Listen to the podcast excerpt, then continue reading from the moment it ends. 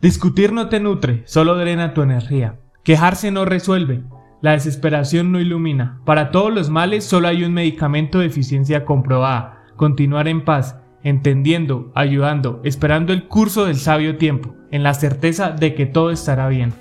Quién eres tú y cómo interactúas con el mundo interfiere directamente en los que están a tu alrededor y en tu mundo. Despierta, empieza a llenarte de paciencia, gratitud y amor. Lo que tenga que estar en tu vida, la energía del amor infinito te lo entregará, y lo que no tenga que estar, el amor infinito también lo apartará.